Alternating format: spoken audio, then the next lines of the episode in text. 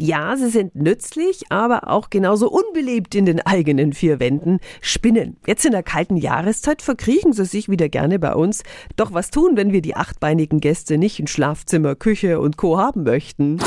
Radio F. Jetzt Tipps für ganz Franken.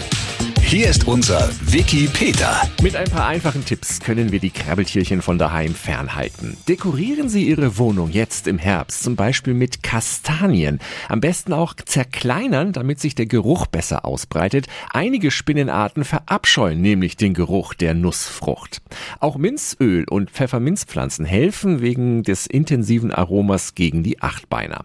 Ansonsten ein kleiner Motivationsschub für alle Putzmuffel. Wenn unsere Wohnung schön sauber ist, dann minimieren wir dadurch das Risiko, Spinnen anzulocken, da sich die Nahrung der Achtbeiner, wie zum Beispiel Insekten, nicht in staubigen Ecken ausbreiten kann.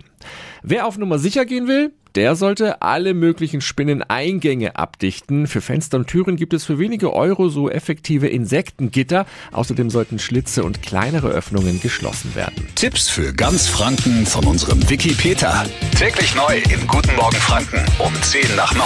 Radio F.